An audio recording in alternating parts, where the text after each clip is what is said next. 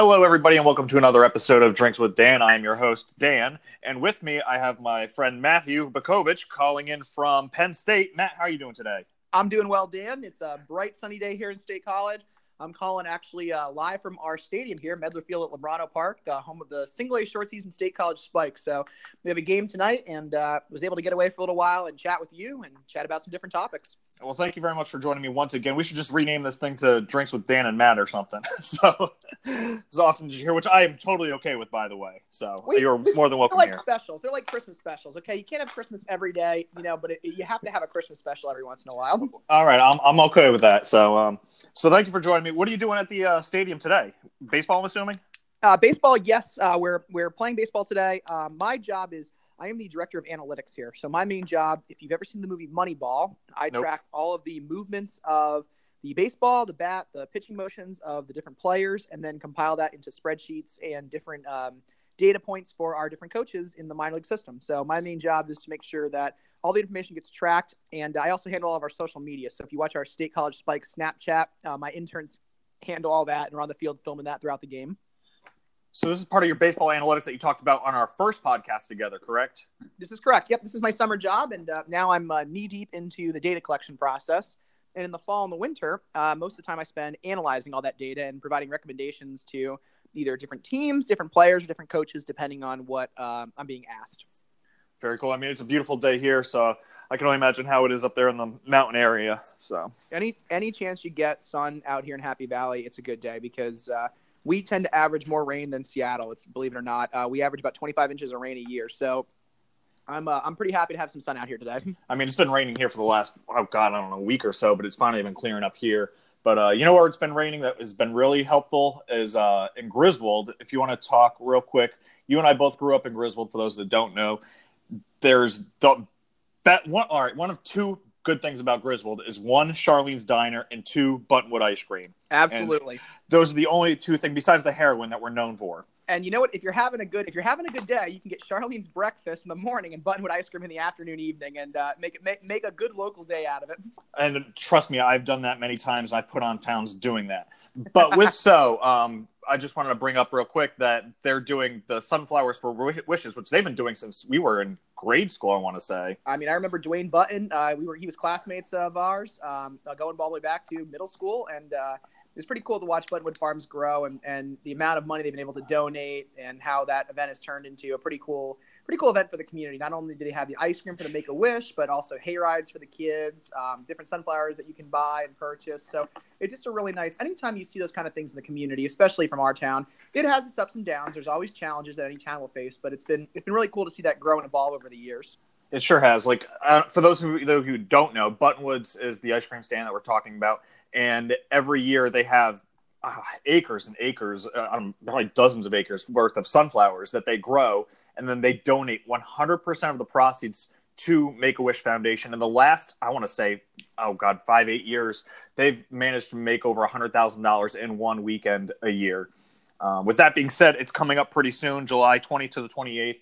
They have special flavors of ice cream. They have like sunflower ice cream, which is like salty, and sunflower, obviously, it's really good.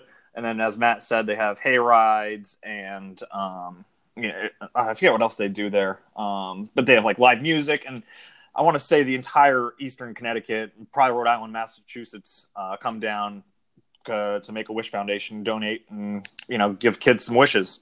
Absolutely. And if you're looking for like, I mean, if you know your family at home, you're looking for something to do, it's a great little stop. Take the kids out, take your significant other out, take whatever out you know you want to, and uh, go out and visit the place, uh, make a donation, and uh, help support a really good cause.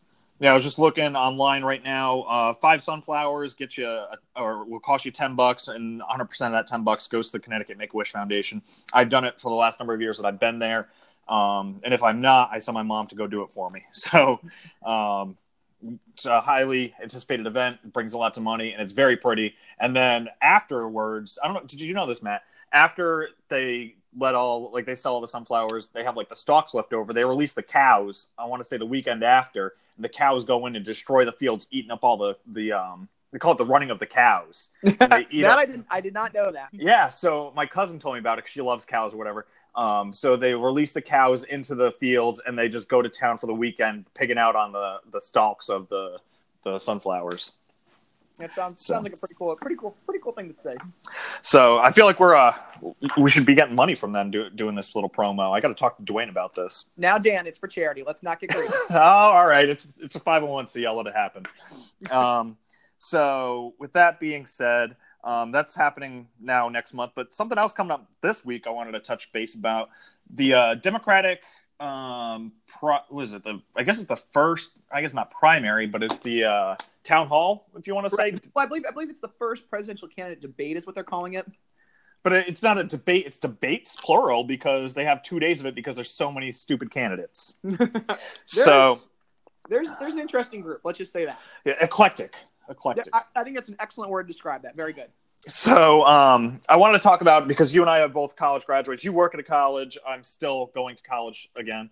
Correct. Um, so you know, a lot of the selling points is this free tuition for college graduates, and I wanted your two cents on it. Of you know, should we just wipe off all of the uh, tuition money that's in debt and call it a day, or you know, how do we go through with this? Well, I'll start with this. It, it's just it's not going to happen. Free tuition for college isn't going to happen. So that's that's not going to happen for a multitude of reasons.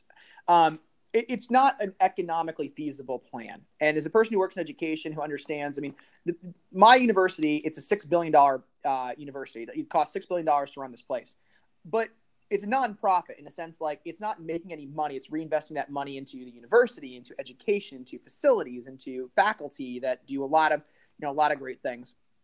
The argument is that all education should be free for individuals in college. Um, i've got a lot of problems with that. You know first of all just take that take a step back and look at it from a basic standpoint. Not everybody needs to or should go to college. Um, not everybody should get a college degree and that's not an intelligence thing. That is like let me like i the, there are i'll give you a perfect example. You look at new vehicles from let's just say bmw or mercedes. Being able to work on those vehicles needs a ton of education a ton of training that is from a trade background not a collegiate academic background one is not better than the other both require a high level of intelligence both require high levels of work ethic both are paid very adequately because they're both difficult jobs so you know this program of free education for everybody is not going to benefit everybody because not everybody needs to be pursuing college degree. I know people that have great military careers. One of my best, our best friend has a great military career. You know, people that have gone through the military, that have gone through that program, that have not gone to college, that have had a great military career working for the government. You know, it's just, it doesn't seem like a feasible plan just from a broad standpoint that not everybody is cut out for or should be going to college to pursue their ambitions. So Um, you're not even looking at the economic standpoint. You're just looking at the I- logistical standpoint. Like Well, we need carpenters, we need plumbers, we need electricians. You don't need a four year degree for that. Okay. Correct. And it's not to say now, and I want to be very clear about this. That is not to say that those trade jobs are not as challenging to learn or don't take the same amount of intelligence. Is just their learning environment to learn those trained jobs are more hands-on experience and more apprenticeship experience, whereas some collegiate education stuff, where you're working a nine to five office job, requires more classroom training experience. So one is not better than the other, nor is one, you know, seen as, you know, less Superior, inferior, sure. Yeah. Exactly. Um, you know, the second part, the second problem with this is okay, fine. You are going to offer free education, free tuition to all students. How are you going to pay then the faculty, the staff, all the there are at any given time 3,400 employees on my campus at any given day. And that's and that's a low estimate. That's not including all the um, adjunct employees, not including all the supplemental employees. So where is their salary going to come from? Because a lot of their salary comes from the tuition dollars that are invested by the students where is that money going to come from? Because the amount of colleges in the university, let's just let's just say the Division One level in schools right now, there's 298 Division One schools. Um, that's not how many colleges there are. There are thousands of colleges. Sure. So Just the free- universities. Yeah. you know, if you go the free education route, who's to say that how, how are these bills going to get paid? The second problem you're going to run into is okay, so the government knows that. So that's the first you know hurdle. Who's going to pay these bills? So what will happen is the government will come in and they'll say, okay, here are the schools you can go to for free that the government will pay for. And you work for the government, Dan. Not to knock on you, but you know government salaries are traditionally low. Sure. So you're going to have these schools put in place that will have low salaries that will not attract the best individuals and will not have the best educational faculty there in place on that. What's going to happen? You're going to have these private educational places will come around and say, hey, we're not affiliated with the government. You have to pay to go here, but here's why you should pay. We have X, Y, and Z faculty. We have these facilities. We have these sports. We have these opportunities. We have these internship programs. We've had our alumni do this, this, and this. It's just, it's not a feasible plan because it takes too much overhaul. It's not going to work. Um, and, and I understand the point. What I think they should do is there is a way to reduce the cost of education. There's plenty of ways to go about that. I think if I was a Democratic candidate, it is not about giving free education. It is about finding economically affordable ways for those of all economic backgrounds to afford an education at a high level. And there are multiple ways to do that. They're just not pushed by the government and they're not supported by the government and they're not publicized by the government. That's the route I would go to if I was in this particular situation. Yeah, I mean, so I'm the thing that comes on top of my head right there is the cost of a college textbook is just astronomically expensive. Correct. I mean, you're talking thousand of dollars, like a thousand dollars for a textbook. You got four classes, four grand out of pocket, and you haven't even cracked the book. Well, that's just to own well, it. that's a little high. I mean, but it's about a thousand. You, are right. You're it's about a thousand dollars a semester a student spends on textbooks. So it's it's it is it is a I mean, high. Maybe mine's more because I have lab fees and all that crap too. Correct. So maybe that's where I'm thinking of. But um, so you have all these textbooks, and then you have to buy the online course to go with it on top of the actual course. So you have to do to, just to submit your homework is another hundred dollars. Mm-hmm. These um, MATLAB, yep, you're right. These MATLAB fees, it, it, it's pricey.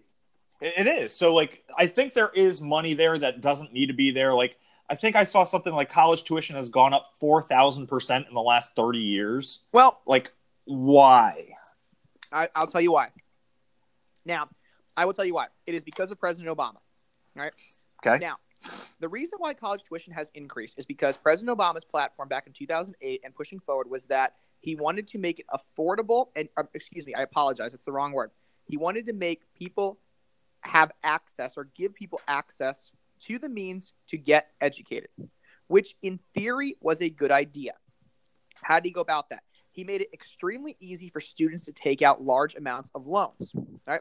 Right. Was, so the colleges took advantage of that. Correct. So what should have happened was there was a mistake that was made. What should have happened was President Obama should have I agreed with him 100%. Make it easy for those individuals to take out loans. But the colleges, then, if you are receiving governmental funding, and most universities have some capacity of receiving governmental funding, at least the big ones, the ones that are powerful, the ones that are expensive, have some connection to the government in some way. You know, yes, there are private institutions, but a lot of them do have a governmental connection. Sure. The government should have stepped in and said, okay, here's we're freezing tuition raises. You cannot raise tuition at that high level. What happened was Obama made it easy for you to get access to money. What did the colleges do? They raised tuition because they knew you had the easy access to the money. I mean, it, it's very simple. I'm going to raise, I'm going to charge $28 for this because I know for a fact you can get $28. If you can't get $28, simple economics says I've got to lower my price. But if I'm a college, why would I lower the cost of tuition when I have a high flux of applicants coming in when everybody's paying their bills and everybody has access to that money. So each year they kept raising it higher and higher and higher because in the last eight years of the Obama administration, it was easy to get access to funds. And not so only that, I want to just add in that the interest rate on these things has been going up as well because there's no, I guess there is now a cap on interest rates, but you know, it all depends on how much money you take out. Where you're you're taking out loans that it's going to take you 30 years to pay off. Correct. And I feel sorry for a lot of individuals. And a lot of my research is done in fields that you have these workers that are between the ages of 21 and 26. We kind of call these recreational hospitality fields. Fields that traditionally you have to start out at a lower level position and you don't make as much money. And it takes a little while to work your way up to management. And you have these dynamic individuals that are working in these fields that have received these degrees that are having trouble paying off their student loan debt. Now, you can put some ownership on, you know, is it the student's fault? Is it the parent's fault? Is it the government's fault?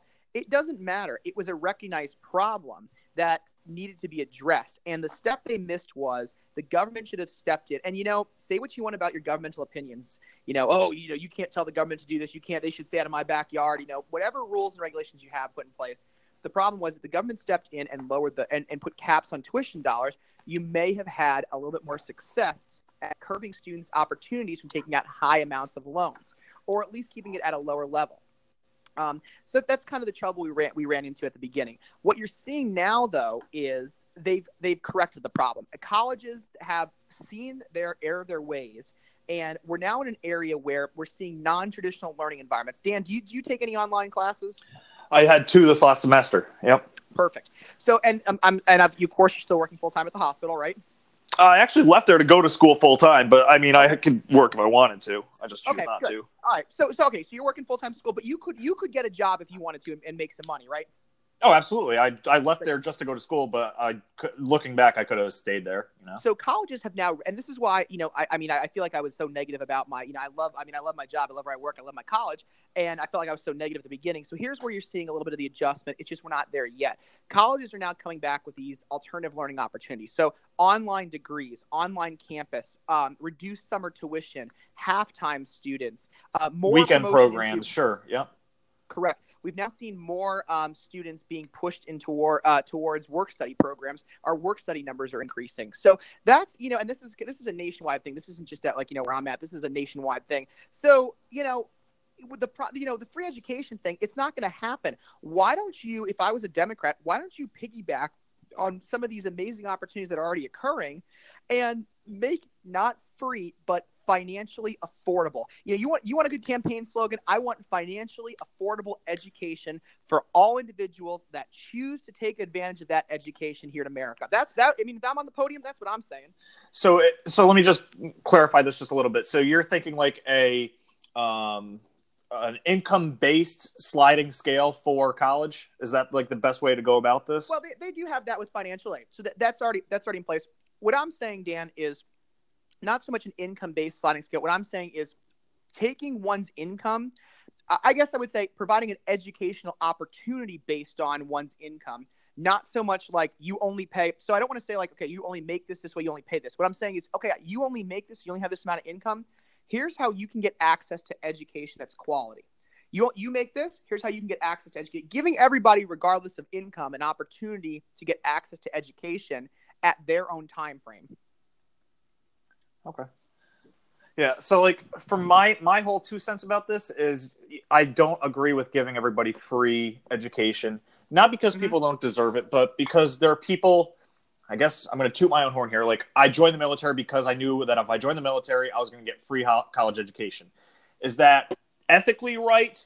That's to be debated. Um, however, that's how it is, and that's how it's been for the that's- I don't last. think that's debated, Dan. I, I, I don't think that's an ethical problem. That's one of those selling points in the recruitment videos. I think you're Right, but is it correct? Like you have to go risk your life to go get free education. Is that how it should be? I don't know. You know, like that's you know, I, I can understand your philosophical point on that.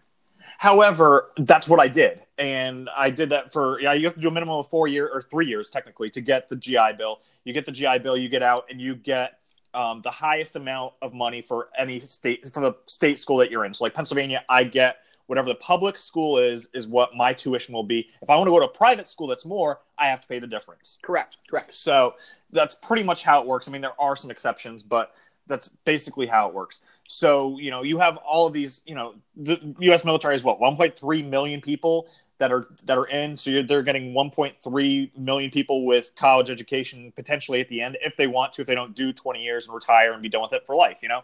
So my whole thing is you take away that incentive why why are people going to join the military like yeah there are people that will do it to be a volunteer to do it but you know you you know after you do your time that you're going to get the benefit and now you have no incentive to do it and for that reason i'm out I think I think the problem you have too, you hit the nail on the head. You're going to have all these, we'll call them secondary markets drop off. The edu- eh, you say what you want. Education's a business. It's non-profit business, but that it's still a business. You know, the Red Cross is a business, it's non-profit business, but it's a business. sure And you're going to have all these a thing like that. Okay, more free education, less enrollment in the military. Military numbers will start to drop off here. You know, you're going to have all these secondary issues occur because, um, you know, we're not going to see. Uh, we're going to see these educational opportunities that would that would be given to people that would normally choose an alternative opportunity or an opportunity that would give them education for free um, because it's being paid by someone else.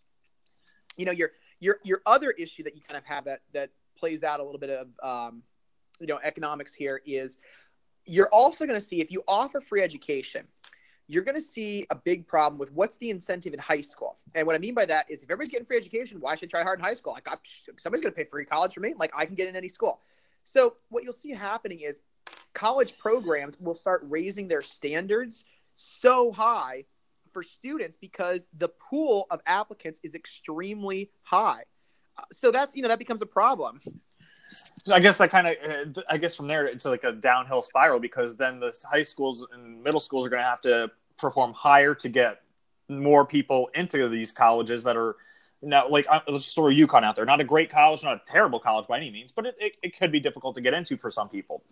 Correct. So you have now you're you're making the pool so much bigger. You have to stand out even further to get into just a, Absolutely. A, mediocre to well school like UConn, and we're not even talking Princeton, and Yale. We're talking like state school. Exactly, and that's so. So you just you know the applicant pool is also determined based on you know somebody who somebody who might be a C student might benefit from working a part time job for four to five years or a full time job for four to five years, understanding how the world works, understanding blue collar work, understanding white collar work, and then understanding you know what now I'm ready to further my education because I tried harder, I've improved my work ethic, you know. But someone at 18 who was a C or D student who goes, I'm getting free education, might as well go to college.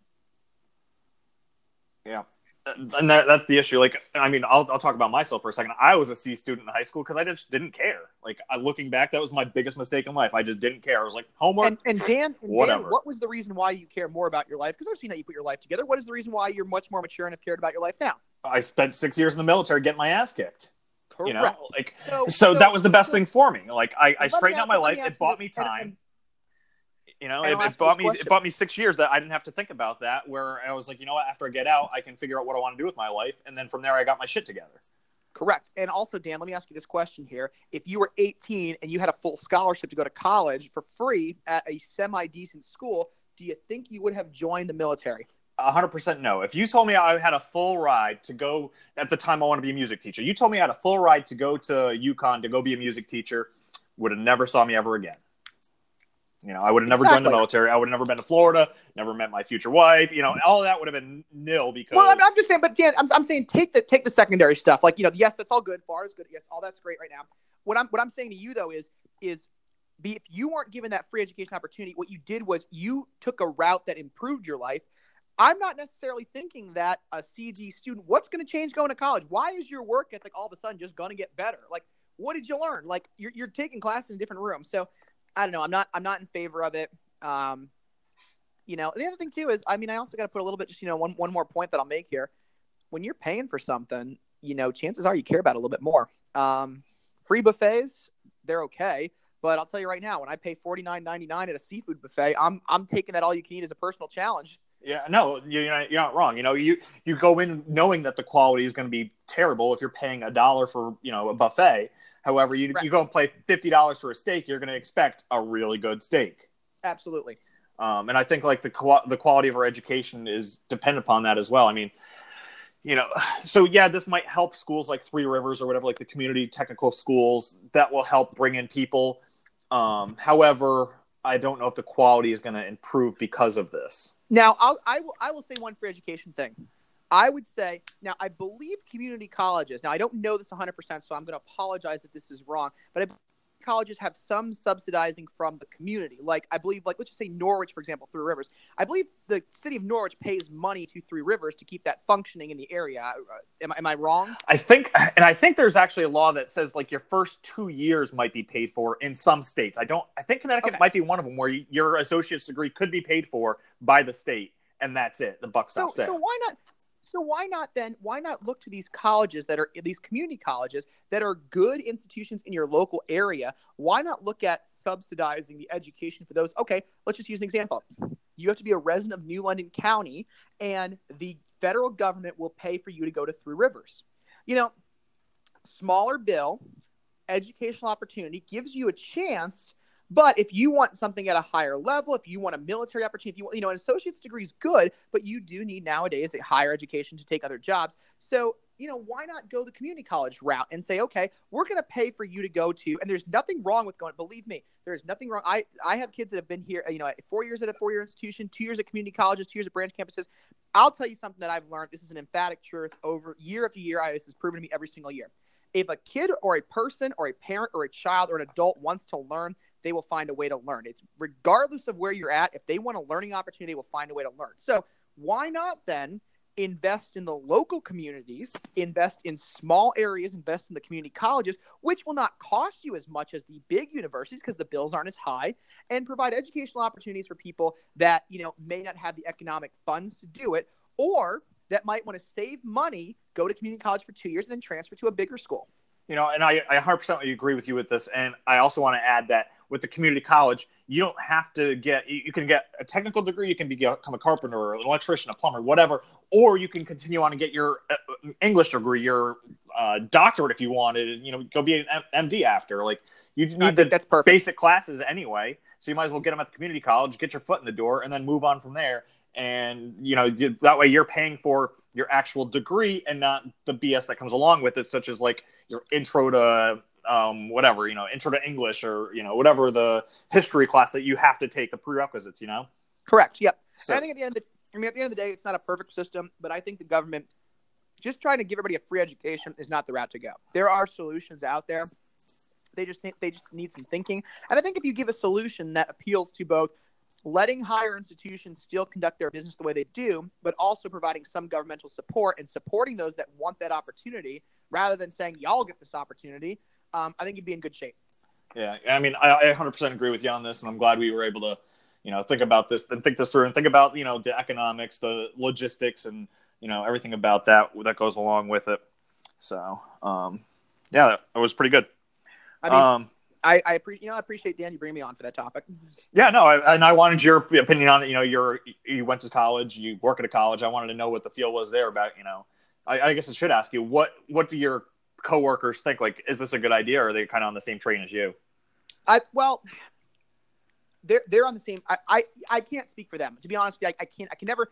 You know, I've learned I've learned in my lifetime. You never try to speak for somebody else, so I can't really speak for their opinion. You would make um, a horrible press secretary here are I, I you know, and that's okay. I, am totally fine with that. Here are two things that I think, and this is college as a whole. So this is Penn State. This is everybody across the board. There's two things as colleges as a whole. I've seen a lot of investment in. I've seen the investment in online degrees to give working individuals and non-traditional learners opportunities. And I've seen a lot of individuals finding ways to subsidize the cost of education by allowing transfer credits from branch campuses or community colleges to finish up their four year degrees at main campuses or bigger universities. So I've seen the support and a lot of support and very good support in those two areas, which leads me to believe that colleges are putting in the effort to find non traditional learning opportunities for those that don't want to have a ton of uh, you know financial debt associated with. Uh, with that. The other addition to that is a lot more students. We've seen this over the years are working part-time jobs while they're in school and working internships or full time jobs in the summer. It's been a big uptick in that. So they're taking some social responsibility. I think these Generation Zers are taking some social responsibility and realizing, you know what? I have to work and I need to pay some of these bills. And they're learning the value of a dollar at a young age. So I'm seeing more and more students, even starting freshman year into sophomore year, working full time in the summer, working on internships, which are great for two reasons. One, you're putting some dollars in your pocket, but give me a student that has had four jobs in the summertime. Uh, I want that guy working for me, regardless of what their grades are. Like, yes, I do want to see your grades. I want to check that. But you're already moving to the top. my You worked four jobs four summers in a row. Um, come talk to me. Like, yes, I want to check your grades. That is a big important factor. So I'm not scrubbing that. Like, you know, you're a D minus student and worked all the time. You're not working for me. But sure. I'll tell you right now, your resume is going on what top my pile if I see that much work experience, and work experience is crucial. You talk to any recruiter, any company, the number one thing they want to see is work experience. Now, GPA is on there, uh, school activities are on there too. So I've seen a lot of support in those three areas, which in turn, if done correctly, which it's going very well, will start to see the cost of college uh, come down for individuals, or we're starting to see alternative ways for them to pay that bill that is, you know, a bit high. I mean, that's kind of what I did when I did my first undergrad. I did my I did a four year degree in three years because I worked my ass off to do it, and then I worked full time and then eventually part time, working night shift in the ER while going to school full time. So I'd go to school from like I don't know eight to two, eight to three, come home, sleep for four hours, and then go to work from seven a.m. to either three a.m. or seven a.m. I do either an eight hour or twelve hour shift, and go back and take an exam the next day, eight a.m. or whatever and I did that for three years. Not because I had to, but because I wanted to. Like my college was already paid for, so I didn't really care. You know, the government was going to pay that bill. Yeah, but Dan, However- you think that maybe you did that because you learned some social responsibility in the military and you learned a good character building in the military? And maybe that work ethic transferred over and it would not have been the same, you know, philosophy you got had you gone to college right when you were 18 at a C level poor performing student.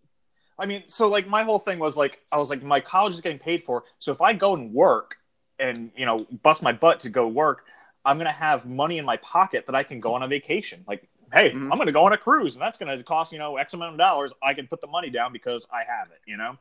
So that was my whole thing is like, you know, I'm trying to buy a house, like trying to be an adult here. I have money saved up so that way I could buy a house because I worked when I didn't have to work. And I think that if people actually had to do something like that, where you, you know, you you want to pay for college, sure, but there should be something that you have to give up to do that. Like I said, I think I mentioned in an earlier podcast of mine, if you want to have something paid for, you need to earn it. And by just you- being a born, you don't earn it. Like you want to go get college tuition, sure, go work four years at the Red Cross or go work four years in civil service doing something. Go work for the CDC, go work for the FBI, go do something that's bigger than yourself to get it paid for.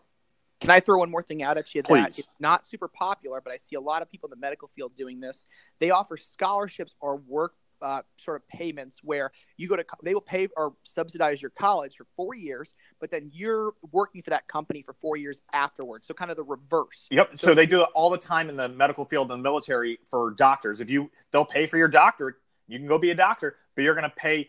That used to be a two to one. So it would be if you got a year paid for, you'd have to work two years for the government. Um, Okay, let, let me ask you this then: Why is the government not going to? Why are they not giving tax breaks and high-end tax braces and government subsidizing to businesses of all types of areas? Financial businesses, economic businesses, medical businesses, health businesses, fitness businesses. I, I'm, I'm, you know, I could go on and on. Why is the government not stepping in and saying the Democratic movement in this debate, saying, okay, we're going to give you, if you're a business and you sponsor X amount of people in college, we're going to give you this break. Now, understand that sponsorship comes with you have to work for, let's just say, company XYZ. You know, again, it's still keeping colleges in business, but it's finding a non traditional way to pay for education. And oh, by the way, that person's got a job. Now, you know what? Here's the other thing, too there's conditions. Number one, you got to maintain a certain GPA. You don't, you start paying tuition. Number two, can't get in trouble with the law. So you go get an underage downtown drinking, you're in trouble there. Number three, can't do any, can't, you know, can't do anything academically in honesty. Now, all of a sudden, you got a kid who has some parameters they have to fit with because they don't want to lose that job and that college tuition. That's a lot of money. And you got a company who goes, hey, you know what? You're off the hook. You got to pay that bill. I'm not doing it. And all of a sudden it switches over. So now you got some social responsibility, you got some professional responsibility, and you're teaching somebody at a young age, you know, some values there. Why is the government not stepping in and doing those kind of things more often? You bring up a really valid point because the government already is in a way, but not in this particular instance. So like the good so me as a veteran, if I wanted to go to school, I have to I click that I'm a veteran and I get moved to like the top of the list. Or if I apply for a job, I get moved to the top of the list. And for both these scenarios, the government gives a tax break to either the university or to the place of employment. Like where, wherever I got hired, like I worked at the hospital, the the hospital got a tax break for hiring a veteran. So why So- can't we do that like something like that for what you just mentioned? I agree. What? Okay, let's just let's do this. Teachers, you want to be a teacher. One of the biggest challenges school teachers have educating America, the youth of America, is paying off their loans and paying off all the amount of money they take to do what they love to do, teach. Okay, you want to be a teacher? Fine. XYZ Middle School, we've got eight teacher scholarships. You pick eight students, they go through four years. They now have to teach at your school for 10 years. That's their job, that's their responsibility. You want that deal? We found a way for you to do it. You don't want to teach it at school, you want something else? Okay, you can find an alternative way. Or, you know what, Dan? Maybe you become very successful in another field and you have the financial means then to pay your tuition bill. You pay that off and say, hey, I appreciate that. I'm going to take on this bill. I'm going to move to another job. Nobody's hurt in this situation. Let the government start supporting that plan. Yeah, that's not a bad idea. I mean, obviously, you and I aren't, aren't getting paid the bucks to think about things like that, but it'd be interesting to see what happens. Uh, I guess Wednesday and Thursday with the Democratic debate and see what uh what people bring up here and how they go about playing for these things that we're talking about. you know, there's a couple. I mean, there there are some good ideas. There's some bad ideas. Um, I'll bring up. uh, You know, I'm going to go a little side note here. Did you hear about Cory Booker's big idea that he had? It was on, uh, and I want to say it was CBS, but I can't remember. Um, Cory Booker's big idea. Not off the top of my head, do I know it? He wants to, and, and in principle, I like the plan. He wants to give what's called a baby bond. Every kid born in America gets a bond that matures around the time they turn 18, so they have a financial amount of money to start with um, upon 18. So we invest in this. You know, if a kid is born, they get this bond, and then upon 18, they receive that money, and that gives them kind of like a reverse Social Security. A bit, yes, a bit. And I like it for a number of reasons. Um, but part of it, I like it because it helps level the economic playing field. Because you know, you, you, you right, wrong, or indifferent, you have to recognize that there are people that come from different ec- economical advantages. Sure. So people that are the you know people that are not in the one percenters would say, oh well, you know the one percenters are still getting money. It's like yes, sure, but everybody's getting money. Everybody gets this bond upon being born in the United States. You know now. Are there these side problems that could happen? Sure. You know, pe- the, I have a feeling people will try to have children that are illegal in the country because then they know they'll get this bond support because they'll be an American citizen. Yes, I get that. However, I thought about that just now, and then you couldn't. If it doesn't mature until they're 18, it doesn't benefit the parents any. Correct. Um, so you know, there, there's that thought process. The other, you know, the other issue. So I like that idea. I'm, I'm curious how he approaches that because part of his plan is education. Here's where my concern is. It's not, it's not the plan. It's these companies that have, and I, I call them unethical companies that they know, and we'll call them loan companies, non-traditional loan companies. They know that upon 18, Dan Coleman or Mapakovich's kids are going to have money coming to them because the government promised that money. Managed by the federal treasury, it's promised them. So what are they going to do? They're going to offer them high levels amount of loans right at 18, knowing full well they have the financial means to make the payments for X amount of time at high levels of interest. So what I would say is if you're going to do this, I don't hate the idea, but put regulations on whether or not you can borrow against that money, or the government needs to come in and say, no, you can't form a business that's going to take advantage of these maturing bonds of individuals at 18 and give them opportunities. You know, I'm not saying, you know, they say, oh, well, the, you know, you don't have to make a bad choice. You know, the government's out there. You can say no to those companies. No, no, no, no. I like my HR strategy. If there's a problem, if you can eliminate the problem, eliminate the problem rather than giving somebody a choice whether or not to make a mistake. You can eliminate the mistake, do it. Don't give somebody a choice. So that was my big concern on that one. I'm curious how that plays into the whole educational thing. Um, but I don't hate the idea. I like it, and I think if done properly when the person turns 18, could be beneficial, especially those in lower economic standing. You know, I'm, I'm kind of curious. This is the first time I'm hearing about this because honestly, I haven't been paying attention to politics much in the last two weeks. So I will be I will be watching the next uh, two days for the debate, see what happens. I'm kind of curious to see how he brings this up and what the other candidates are going to say or you know, dispel about it. So it's uh it's an It be interesting, Uh, topic. Yeah, that's for sure. Um, so last time I had you on the podcast, not to cut you off, but um, last time I had you on the podcast, you made some predictions. You know, the I called it the way too early predictions, and uh, it's not looking too good for you, Matt. Well, So- it's not looking it's looking terrible for me in the National League. The American League Yankees are doing great. I mean, I've got the Yankees going. I got them in the World Series. I've got it Yankees Boston. Boston is down a little bit, but they're they're right in the ship. They're going to be okay in Boston. So I'm good on that side. But the Phillies finally won a game. But after, if you would have called me uh, yesterday, the Phillies had lost eight games in a row. Sure. Are now five and a half games out of first place. Yep. It's I still say, and I and I think I went off on how the LA Dodgers are uh, garbage, and I think they're the best team in the NL. So my as going into the All Star break, which is relatively soon, my NL prediction, I don't know what's going to happen. I'm starting to get concerned. Yeah, I just pulled up the the statistics here. Uh, Braves, Cubs, and Dodgers are in the top of the NL right now. Um, Phillies are five and a half back. Brewers are only one game back. Rockies are twelve games back so in the NL West. Wow. So um, yeah, the Dodgers do look pretty good, but their division looks terrible. Correct. That's what you know. I think that's a little bit inflated from you know division versus uh, you know the NL East and the NL Central. So I'm gonna I'm gonna stick with you know I'm, I'm gonna make my prediction. I'm gonna, I'm gonna say a couple things. First, I'm gonna make my prediction. I'm gonna talk about like why like what my what my deal is with the Phillies. Number one, I still am sticking with the AL. I think it's gonna come down to American League Championship Series. The Yankees will win the division. The Red Sox will get in on the wild card. The AL Championship Series will come down to Yankees Red Sox. Yankees win and go to the World Series. So I, I'm still sticking with that. Uh-huh. The the National League, I I still I am still sticking with. I still think the Phillies go to the playoffs. It's not going to be pretty. I don't. You know, I said last time. I said I think it's the Phillies and somebody from the NL Central, and I think my comment was I don't see the Phillies going to the World Series. Um, I see the Phillies getting in as the wild card. I'm going to lower my expectation a little bit. I had them in the championship. I think now I need to adjust that prediction and say I've got them in the wild card.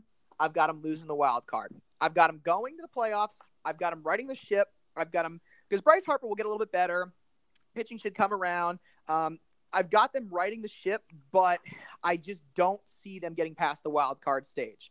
Um, and, and and I'll give you and there's a couple reasons why why that's that's happening. Um, number one, Gabe Kapler, their manager, he he's driving me insane.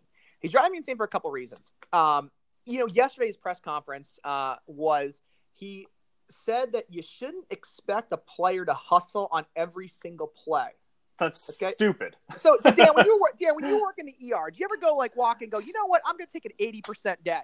Like, yeah, okay, eighty percent. Like, like okay, and, and, you work in Philly, so in, in people that are listening that know Philly know exactly where I'm going with this. There's some stuff that comes into that ER from Philly that is, you know, life threatening on a daily basis. I mean, and, multiple times a day. If I gave somebody twenty percent because I didn't feel like doing it, like you just couldn't. You, you wouldn't have a job. like, you know, and he and he says in the press conference, you can't expect somebody to give 100% on every job. Well, yes, you can. And you as a manager need to enforce that, that we give 100% on every single play. And when a person doesn't do it, you discipline them. And that's where I get to point number two, is that he's had constant examples. Jean Segura is a perfect example of this.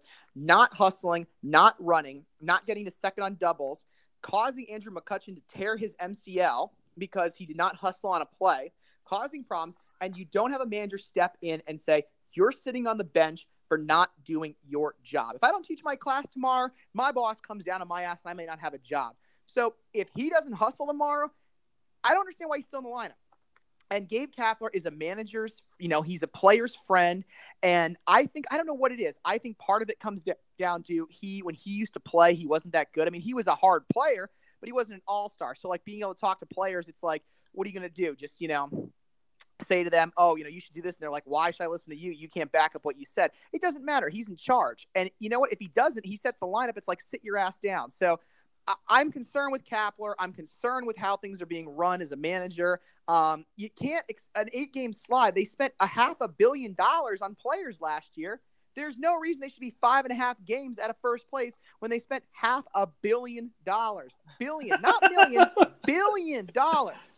So yeah. I'm frustrated. I, I, jokingly said to my mom, you know, and you and I both know my mom is a diehard Philly fan. I love watching the Phillies as well. And I said to her, Mom, I'm switching back to the Yankees. I'm, I, I know I live in Pennsylvania. I know I've adopted all the Pennsylvania sports teams. I'm done with this. I'm going back to the Yankees. I can't deal with this team anymore. And she goes, Welcome to being a Philadelphia sports fan. It's a bunch of disappointment. I'm like, I was just going to say that. that. Like every year, it's like, you know, for the last couple of years, it's like, oh, the Eagles are trash and all the Phillies are trash. And they're doing really good. And the whole team, the whole city is like, yeah, the Eagles are the best team ever. And then, you know, they go back being trash. And I feel like we're back in the trash can with the Phillies. Like, so I'll, I'll say this. Um, I think they make the playoffs. I'm hoping Gabe Kapler gets his shit together. I mean, I have no say in that, but he needs to. And it's it's frustrating me that he still has not been able to discipline his players when they're not giving 110% on the field. Like, you know, when you're not trying and, and, and okay, fine. I'll give you that a player's not trying, but you can't come out and say, you know, we can't expect somebody to do 100% every time. You know, sometimes guys are going to go 80%. Well, you know what, Dan? Maybe tonight during the baseball game, during my job, I'm going to go 80%. And I'll miss a bunch of data, and I'll go down to the coach and go, hey, coach, it's fine. I only worked 80%. You can't expect me to do an 80%, 100% job every time. Jose Leon is going to fire my ass in about five seconds. Like, that's how that's going to go. right.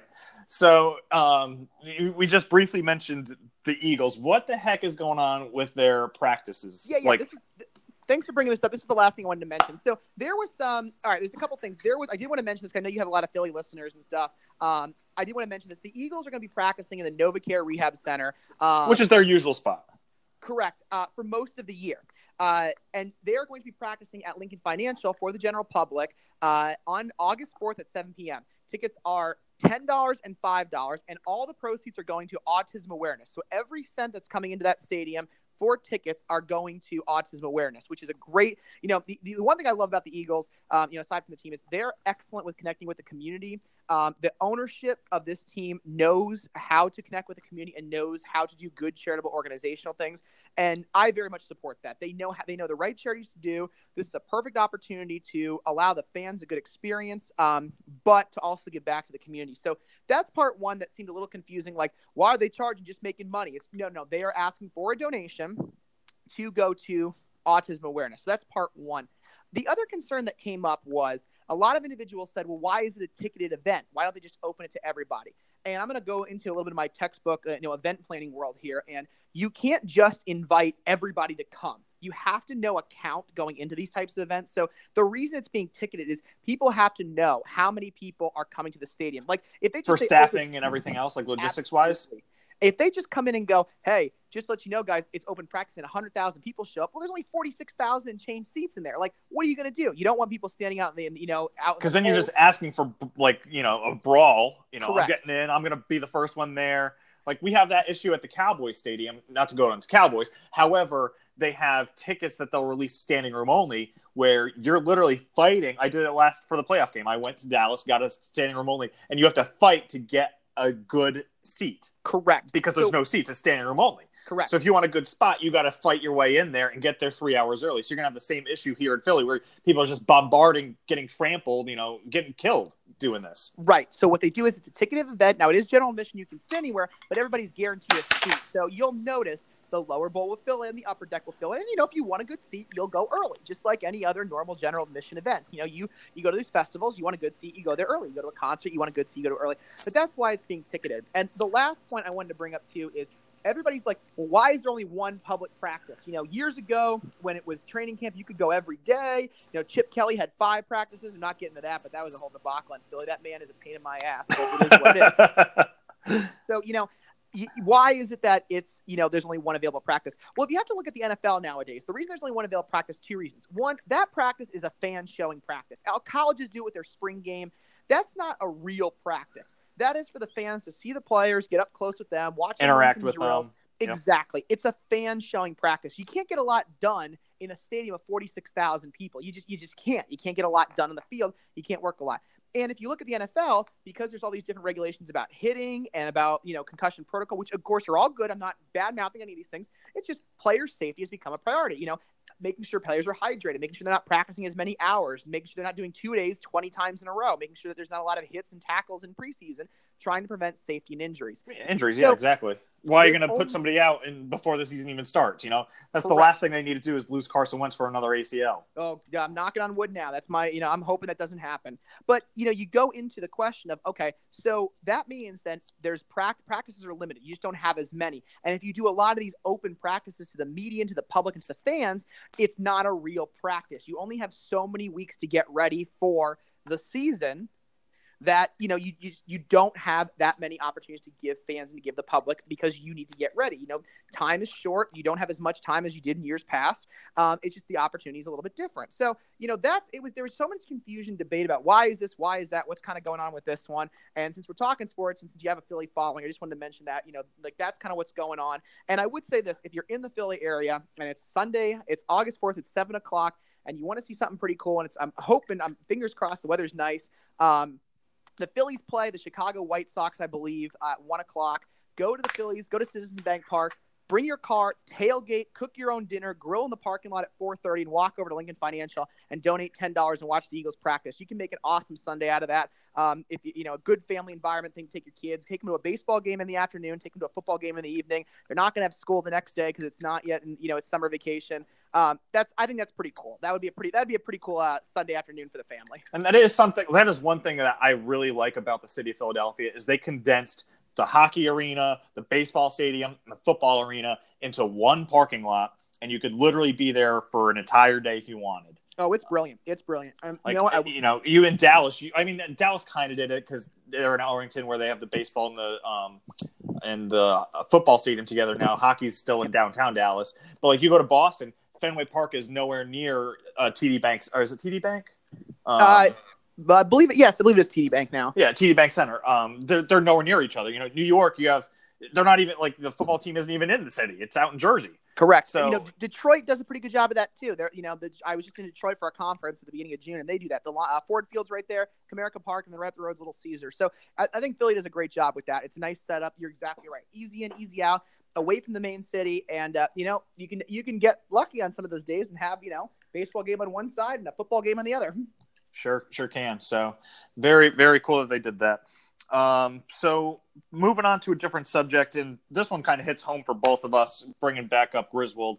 Um, it's coming up on, let me see what date it is, August 18th coming up. Joey Grizzlack Memorial Golf Tournament. Matt, you want to talk about that for a second? Absolutely. Um, you know, you and I both know Joe knew Joey very well. Um, unfortunately, one of our classmates passed away uh, due to an unfortunate um, hunting boating accident, accident. Yeah. uh, boating hunting accident, duck hunting, and uh, unfortunately, we lost Joey um, way too early. And uh, one of the positives that did come out of this, you know, you never tragedy is terrible, but um, to see a positive come out of this, uh, one of Joey's best friends, Matt Whitmore, helped start uh, the Joey Fund, and uh, the Joey Fund was a great charity organization that Matt helped start. And if you talk to Matt, one of the main reasons he started the Joey Fund was because of how much Joey helped him really turn his life around, get into the EB training program, and was instrumental in Matt Whitmore's success. And you know, he'll he'll be candid with you, and he'll say, you know, Joey was you know one of the reasons why um, I am where I am today. And Matt started this fund, the Joey Fund, and uh, it ended up donating, I believe it was right around twenty thousand dollars worth of scholarships uh, to Griswold High School graduates. That's why we're mentioning this because Griswold High School graduation was recently, um, about two weeks ago, and they donated about twenty thousand dollars of scholarships and awards to that. And a lot of that come from what's called the Joey Fund Golf Tournament, which happens on August 18th this year. Um, amazing event. Uh, all the details can be found on the Joey Fund website. But uh, that'll be coming up in August, and uh, it's another. I think I think our overarching theme, if you're kind of catching the drift here, we've talked a lot about charity and, and, and stuff today um, with the autism awareness with Buttonwood Sunflower Seeds, and we do want to mention the Joey Fund.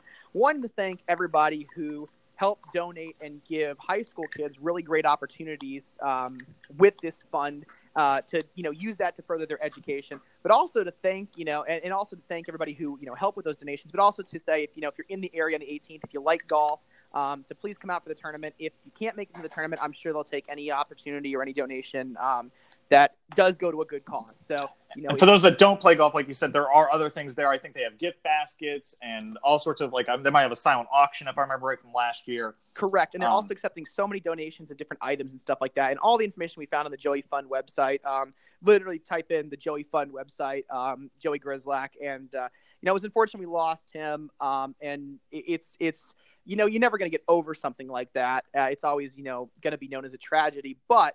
Uh, what's come out of it has really benefited a lot of people. And I think Joe, I mean, Joey was a guy that helped everybody. I remember playing, I played baseball with him for five years. Uh, his dad was our head coach, and Joey was, you know, that was the guy you loved to have in your dugout every single time. Um, always made you laugh, always was a team player. Um, I, I love being that dugout with that kid. I went to preschool with him. Uh, you know, it was a tragedy, but uh, something nice has come out of that. So that was kind of our final. Uh, Final little wrap up here with uh, you know some of the charity stuff we've been talking about today is uh, August 18th uh, Joey Fund Golf Tournament. If you can donate, that'd be a great, a great another additional cause. Um, I, I was just trying to see. I'm on the Facebook website right now. Um, I just don't know. I think it's at River Ridge, but I could be wrong of where it's actually taking Yes. place. But if you go to the Joseph Grizzlack Memorial Foundation Facebook page, everything you want to know is right there, and I think you can actually donate right through that website. I think, and you know what? I think that's uh, especially if you're a Griswold alumni. I mean, everybody knew Joey. Everybody in Griswold knew Joey. We're a small town. Everybody knew him. Um, and you know, it, goes to a good cause, and it really helps out a lot of kids. And you know, it, it you hate putting a face to a name sometimes with an award, especially if it's a tragedy award. But knowing that um, he's still doing some good uh, now that he's no longer with us is is a nice, meaningful thing. and it really shows the resilience of the community. Like you know, you see, uh, like I'm looking at it right now of people that are donating, whether it's Two Sister Shipping, Charlene's Diner, Norwich Beauty Salon, um, the French Club, eh, Brewitt City Pub. Like everybody from the local businesses are getting involved with this. Um, it's just really good to see something good happen to um, unfortunate, tragic event that took made it happen. Exactly, and uh, you know, thanks for thanks for highlighting those businesses too, Dan. That's always important too. We have we've got a good town. You know, it has its ups, it has its downs, but it does come together when uh, when both good stuff and bad stuff has happened. Yep. So with that being said, um, uh, we're, we've got what about a week away now from the Fourth of July holiday. barbecues coming up. What are your plans for the Fourth of July? Well, I'm going to be in state college until about the third. I teach my class, and then um, spend the fourth with uh, my aunts and uncles down in Shamokin, Pennsylvania.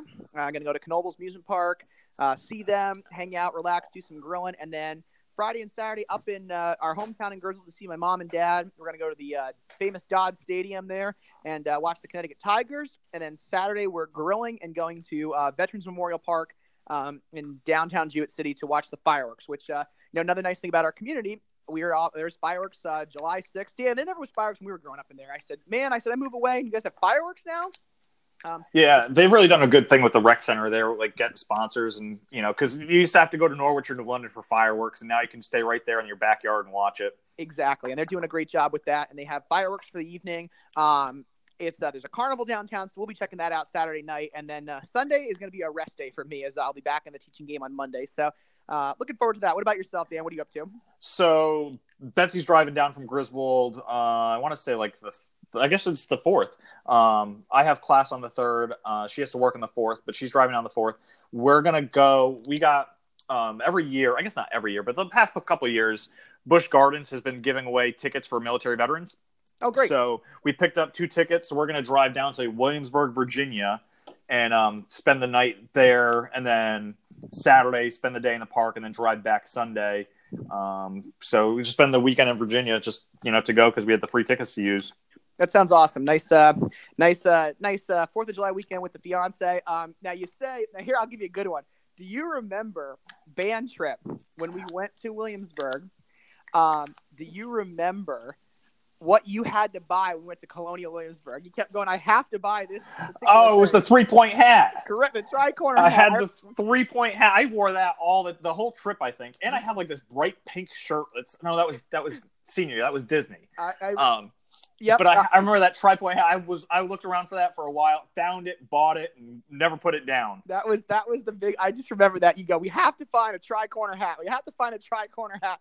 Um, I just that was good good times those band trips. Let me tell you.